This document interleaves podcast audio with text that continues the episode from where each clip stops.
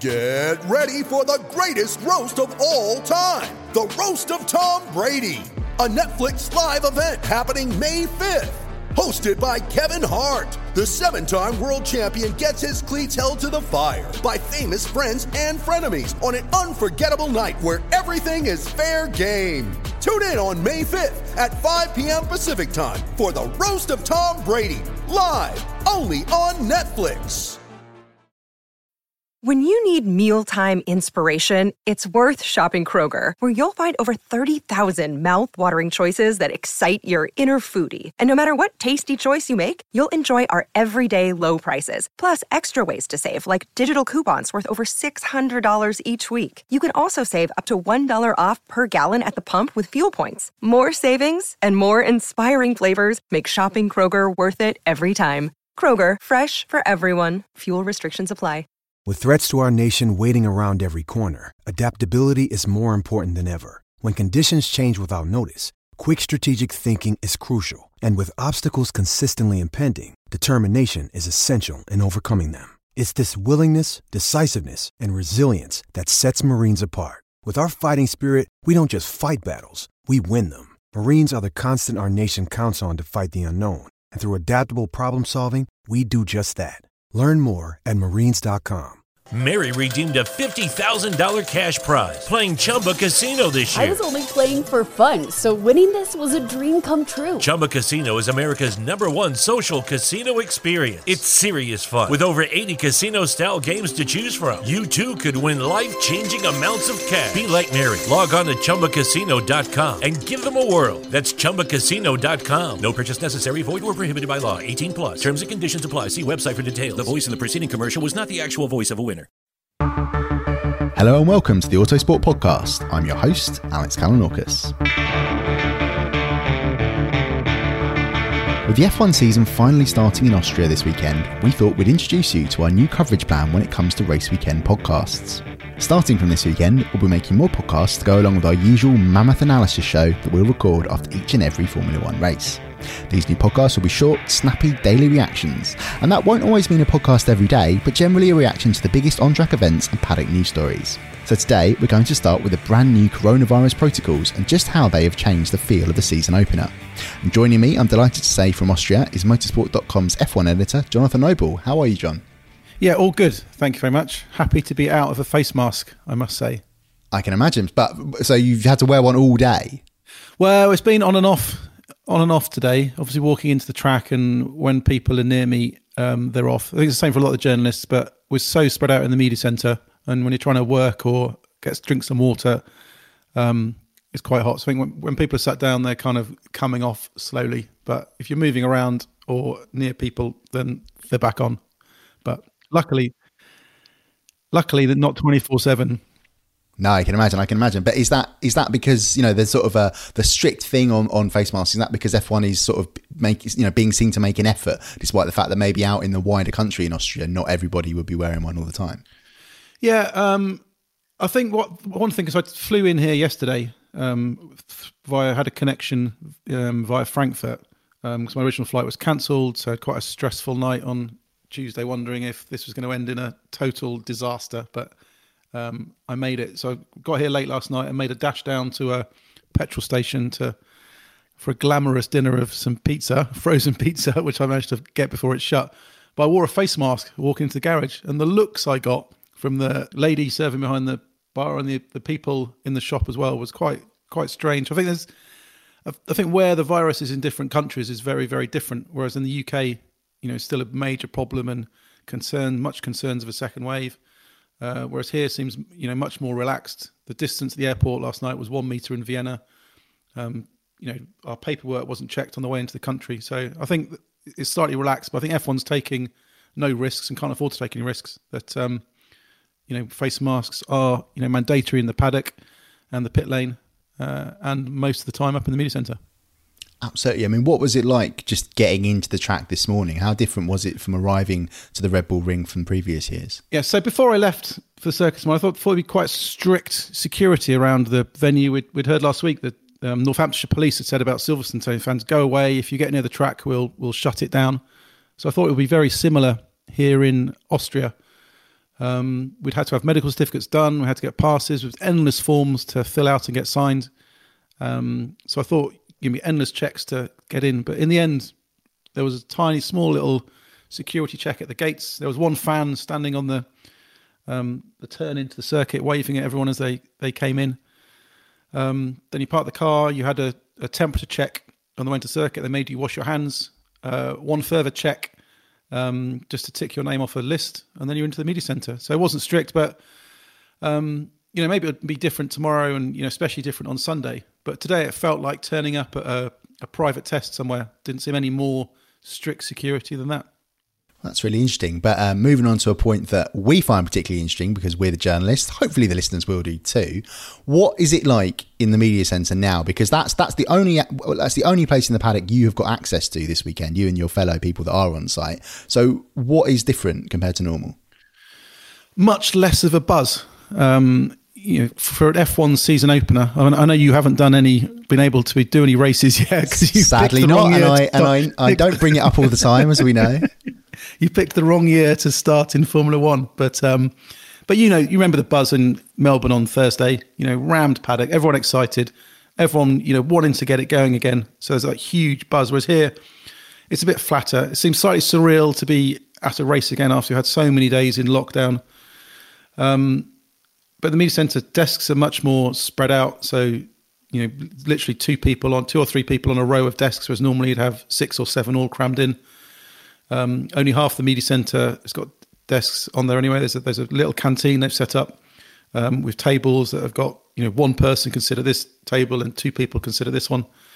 So it's much more spread out, much quieter, and I think people don't a bit unsure about the rhythm of the weekend really because you know having done Formula One for many years, there's you know there's a certain rhythm you get used to on a Thursday. You know where you know where to go to, what to do, what questions to ask, how it works. Whereas today it's totally different. We had this unique press conference, which caused a bit of a bit of a rumble by its strangeness and how it all panned out. But um, I think everyone's just getting used to what you know what's been called the new normal, uh, and I'm sure as we as we roll on, things will evolve. But you know, I think every day this weekend is going to be a, a bit of a step into the unknown. Absolutely. It's interesting talking to Christian Horner, Red Bull team boss, last week, where he said that sort of this event has set the blueprint for the upcoming races that we've got. You know, there's no spectators, how things are going to work. So obviously there will be tweaks and there will be changes made, but I think we can we can safely assume that the vast majority of the protocols in place will be will be kept as, as they were. Um, you mentioned that you mentioned that press conference there, John. I mean, how did it work from your point of view? Because from like from what I understand, you weren't even allowed in the room. That's the drivers were still physically sealed off from everybody from what was going on, even the media that were at the track. Yeah, absolutely. Um, it's been hard working out how how things are going to work, but found out today that the, the, journalists at the track, you know, wouldn't be allowed into the same room as the the drivers. They're being very strict about the social bubbles. They don't want the risk of a, you know, would would be silly for FIA and F1 to allow a journalist to get a driver ill uh, and roll on there. So you, you can see it all makes sense. So we were stuck in the media center the drivers went into a shut press conference room, which was just them, uh, the host, the FI media delegate, and one photographer um, who was taking pictures as a, as a pool for everybody. Um, and that was it. So it was, it was, relayed on TV. So it was not much different to how it would be, you know, the, the Zoom teleconferences we got used to over the break. So it was, it was quite remote. But then you lose that the spontaneity because you know you've got, you've got to pre-arrange your pre-submit your questions the questions that are perhaps less controversial, less difficult get picked. Drivers find them easier to answer. But so if there are snippets, normally, you know, you know, experienced journalists will pick up on a half answer they've got, would, would push it, and you get the full response or a better response. Whereas that's not possible today. So you know, it was, it was quite hit or miss if what they were saying was valuable or not. It did remind me ever so slightly of the uh, the daily press conference briefings we got used to during the real height of the coronavirus pandemic in the UK, and just the fact that you know there, there just wasn't that usual to and fro that you get in a press conference. understandably, you would say from one point of view, uh, but just just clear one thing up from the listeners. So uh, the the everyone who who's sort of uh, a, a full time F1 journalist has access to a special portal where we could watch along live what was going on with what those of us who aren't at the track. Whereas I believe it is being streamed for television purposes, but not live. It's, it's going out later on. So for example example, I think it's on this evening or, or, Thursday evening in the UK on on Sky, but it's not it's not a live broadcast as it were for, for everybody to just to watch along. Yeah, I mean, I'm, I'm not sure how it works at home. So obviously, I was here at the here at the track, but um, it operates. There'd be a 10 minute session, which is classified as for TV. So the journalists not at the track can send in questions which get answered. Then there was a five minute session, which was restricted for the, the journalists at the track, uh, which we could pre submit questions for, which wasn't broadcast, um, but you know, which is available to everyone afterwards when they, they get sent an audio file. Um, so it's just a question of kind of making use of the, the best bits. And I think the best, you know, the most interesting story, the biggest story today was Sebastian Vettel revealing that you know, the, there were no Ferrari negotiations, that he was told by Mattia Binotto, you know, wasn't going to be a part of Ferrari going forwards. And that came in one of these extra sessions. So there is still a still a value there, and it's just getting used to this kind of the new rhythm of a weekend so we can get the best out of the drivers. And what was interesting, seeing the fact that the drivers are so sealed off, and yet they're all they were all wearing face masks, so we couldn't see really the full body language of Sebastian Vettel. Obviously, you know those of us, uh, you, you, guys could could hear and see what was going on in that five minutes when that particular question was asked. We couldn't see his full reaction of you know what what what his body was like when he revealed. Yep, Ferrari just called me up and said we're moving on. So what you know was that a was do you think he was making a particular point by saying that? I think, I think there may be two aspects to this. First, maybe the, the uniqueness of the press conference format may have made him slightly more relaxed or more um, willing to say something he may not have said if it was, you know, in front of a, you know, in front of the um, 50 or 60 journalists inside the Ferrari motorhome with Mattia Binotto there and all the Ferrari press officers around him. So it may have been a slight bit of relaxation there about being perhaps a bit more open because it seemed to be, you know, he wouldn't be aware how many people were, were watching this or had access to it. And also, I think, you know, you do sense a level of disappointment from him that he's not going on with Ferrari. He, he went to this team to, you know, to go and win the world championship. Um, for various reasons, it's not happened. Some of it's his fault. Um, you know, a lot of mistakes over the, the past few years, um, which could have been avoided. And, you know, if some of those mistakes had gone the other way, you know, then the whole picture of the championships can change. But some of it's also Ferrari's fault because the, the car hasn't been quick at times, and Mercedes have, you know, been brilliant in maintaining that advantage and staying ahead. So I think he's disappointed the Ferrari dream isn't going to happen. Um, and I think he wants to make it clear that he's he's still hungry. He still has the desire to carry on, and he's still available if if anyone's out there in the right environment is there for him. Absolutely. It was very interesting to hear him say, we, you know, I failed, we failed, we failed together. Very interesting part of that. And sadly for Ferrari, judging by comments that his, uh, his teammate Charles Leclerc said, that failure is destined to carry on. We know that what they said in testing was that they're behind Mercedes and Red Bull. We know they're not going to update their car at all from testing until at least the Hungarian Grand Prix on the third round of the of the reorganised calendar. And Leclerc has said that he's 99% sure Ferrari will struggle more in 2020 than 2019. So what did you make of that comment? It's the reality of where Ferrari are at. I mean, it's been hard to, it's been quite limited in terms of the, the freedom of information that's coming out of teams during the during the lockdown. Normally, you know, as the, as the season goes on, you bump into people and little snippets of information come out, and that gives you a narrative of a campaign. But that's not happened during lockdowns. We've had 100 days of limited access to people. Um, so you, you, don't really know what's been going on behind the scenes a lot of the time. Um, but that's changed in the past, you know, two, three weeks. So it was only yesterday, I, I, I think, that Mattia came out and explained that they'd made this decision after test in Barcelona. There were flaws with the car it needed a major revamp, and that's coming for Hungary. So, in effect, you know, whether or not they classify it as a B spec or something, but it will be a very big departure for the team. And I think the, the reality has hit home that how far behind they were at the tests. And I think for them, they understand that, um, you know, Mercedes and Red Bull have brought updates this weekend. A lot of updates this weekend will will make us step forwards. And if this championship only runs to eight races, which is still possible, you know, it's not impossible. We don't get 15 races. You know, we may get 12, but it could be eight. Uh, and two of those races with a car that's well behind. That's a quarter of a championship gone when they're on the back foot, and that's decisive in a in a championship battle the very different nature of the 2020 championship. Whatever happens, whether we only have eight races or we do get to something more like 15 or 18, which F1 is still targeting and have come out. Chase Carey said this uh, this afternoon that you know there'd be more information on what they're aiming to do with the calendar in sort of the the, the coming days or the or coming weeks rather. Um, but there, going back to that nature of the championship, it actually concerns Lewis Hamilton and a question he was asked during his uh, his media session, which is the fact that like obviously he can equal Michael Schumacher's seven world titles this year, and that would be a tremendous achievement if he if he were to do that. But if it were to come over only eight races compared to even 15, even 18, the 22 we were expecting to have, it would it would automatically be viewed kind of differently. So it's put to him, you know, would that matter to you if you won your champion if you won your seventh championship that way? And he said no because 2020 has been such an amazing year already first of all. And and you know well when i say amazing i mean it's just been so so much has happened and so much that matters to Lewis Hamilton. First of all, the pandemic, he's aware of how you know how much that has impacted everybody else in the world, but also the Black Lives Matter, uh, the, the you know the push for racial equality, and he feels that to win the championship this year would, would mean so much to him because of that. So, what did you make of, of Lewis's of Lewis's comments today? Yeah, there's been a lot of debate ever since F1 went into lockdown about you know is the will the championship be devalued? Will having is eight races worth uh, you know a third less than 22, 24, 24 races, or does it mean less than when we had a 16 race championship? And and I think what Lewis has get across is absolutely right. Is that you know there is weird circumstance this year. It's not a normal season. Teams and drivers are going to have to adapt. Uh, they're going to have to approach the season in a totally different way.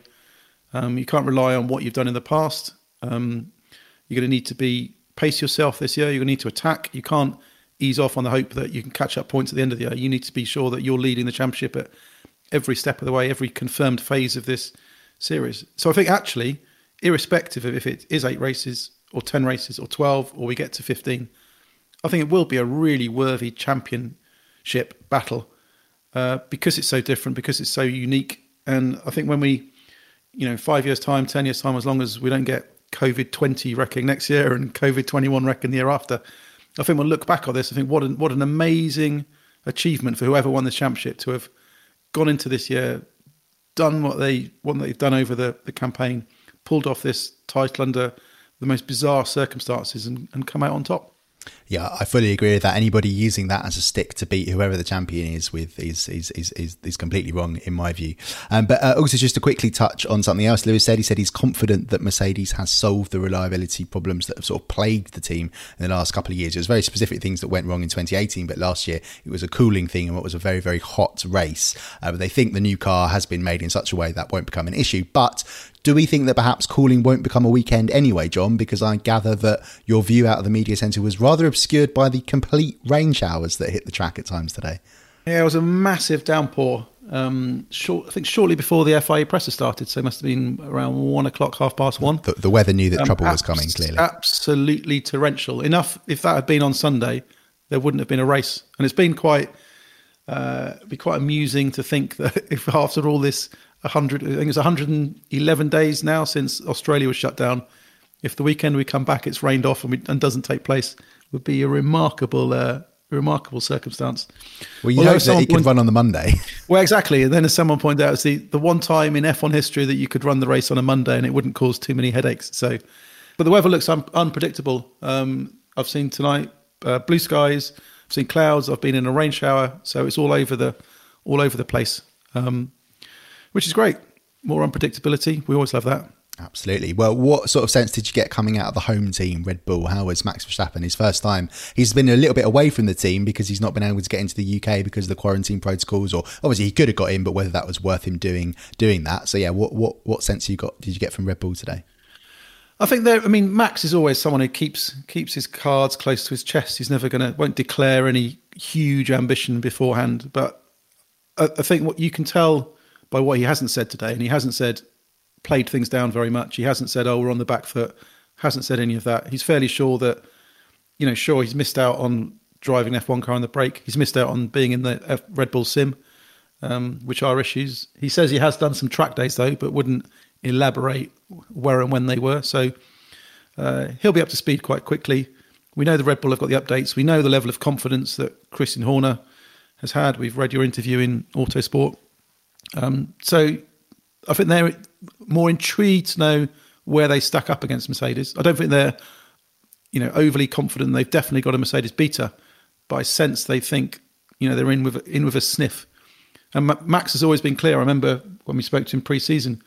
He said, "Just get me within 0.3 seconds of the Mercedes and sorted. I'll do the rest." if it's a short season, those early wins are going to be are going to be really really key.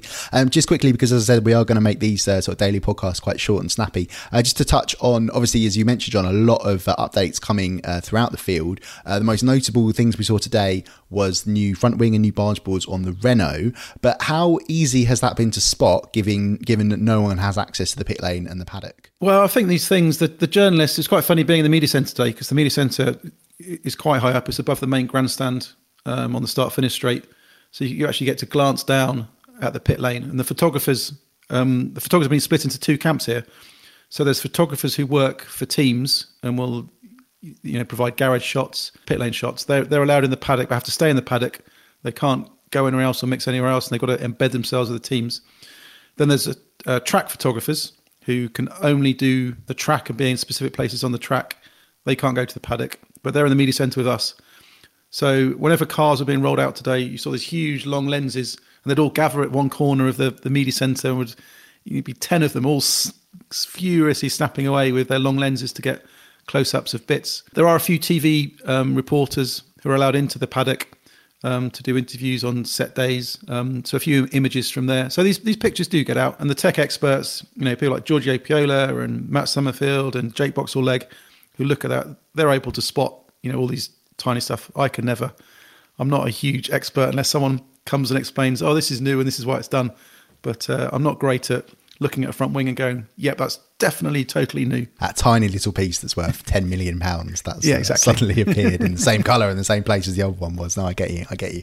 Are you aware of any changes that are sort of already being made in terms of this has been the first day that it's sort of been publicly what's what's been seen going on at the track? Has there been any updates already on those coronavirus protocols? The only change so far has been the change to curfew uh, restrictions because the teams, you know, want jobs are going to take a longer time to do this this weekend. So teams are going to maximise the hours they're working.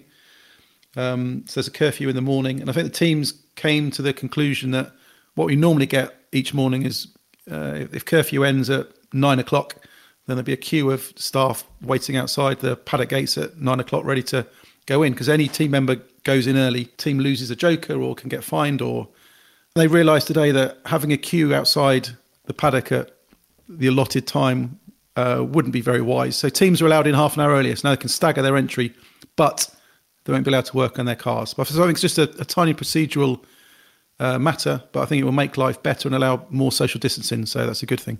Yeah, very sensible move there. Well, John, thank you very much for joining me. Hope you have a good evening. Quick bite to eat, and then um, look at the mountain view outside my window. Yeah, enjoy your enjoy your solo, you know, your solo contemplation, as it were, in Austria. Well, yes, John, as I said, thanks for coming on the show and thank you to you for listening. Just before we go, we'd like to remind you that as of today, Autosport magazine is back after a short break due to the pandemic and is available on the supermarket shelves and in newsagents. There'll be a new issue for you to pick up every Thursday from now on, packed full of news, analysis, and the usual stunning photography. And of course, if you want unlimited access to Autosport from the comfort of your home, visit autosport.com slash plus to find out how to subscribe to our digital package. We'll be back soon with another episode of the Autosport podcast. With the Lucky Land slots, you can get lucky just about anywhere. This is your captain speaking. Uh, we've got clear runway and the weather's fine, but we're just going to circle up here a while and uh, get lucky. No, no, nothing like that. It's just these cash prizes add up quick. So I suggest you sit back, keep your tray table upright, and start getting lucky. Play for free at LuckyLandSlots.com. Are you feeling lucky? No purchase necessary. Void where prohibited by law. 18 plus terms and conditions apply. See website for details. Sports Social Podcast Network. Lucky Land Casino asking people what's the weirdest place you've gotten lucky? Lucky? In line at the deli, I guess? Aha, in my dentist's office.